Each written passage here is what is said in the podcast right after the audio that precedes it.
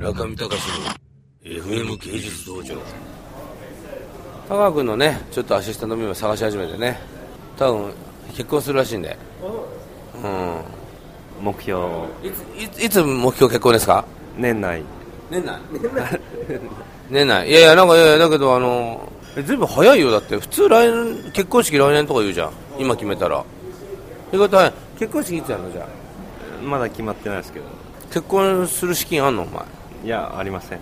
結婚詐欺にねこの前合いそうだっていう話から一転してね結婚っていう話だけど僕の予想だとまあ結婚まあ今でもねすごいセックスしてるみたいなんで彼は。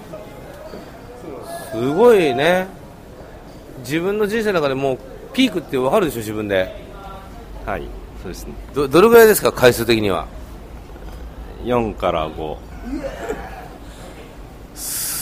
ありえないでしょ。それ喜ぶよね嫁もね。そりゃそういう整合とだったら一生ね、まあ、自分が60歳になってもこの男だったら大丈夫かなと。もうが我慢してやれると思いますか？60になっても。同じ女性と。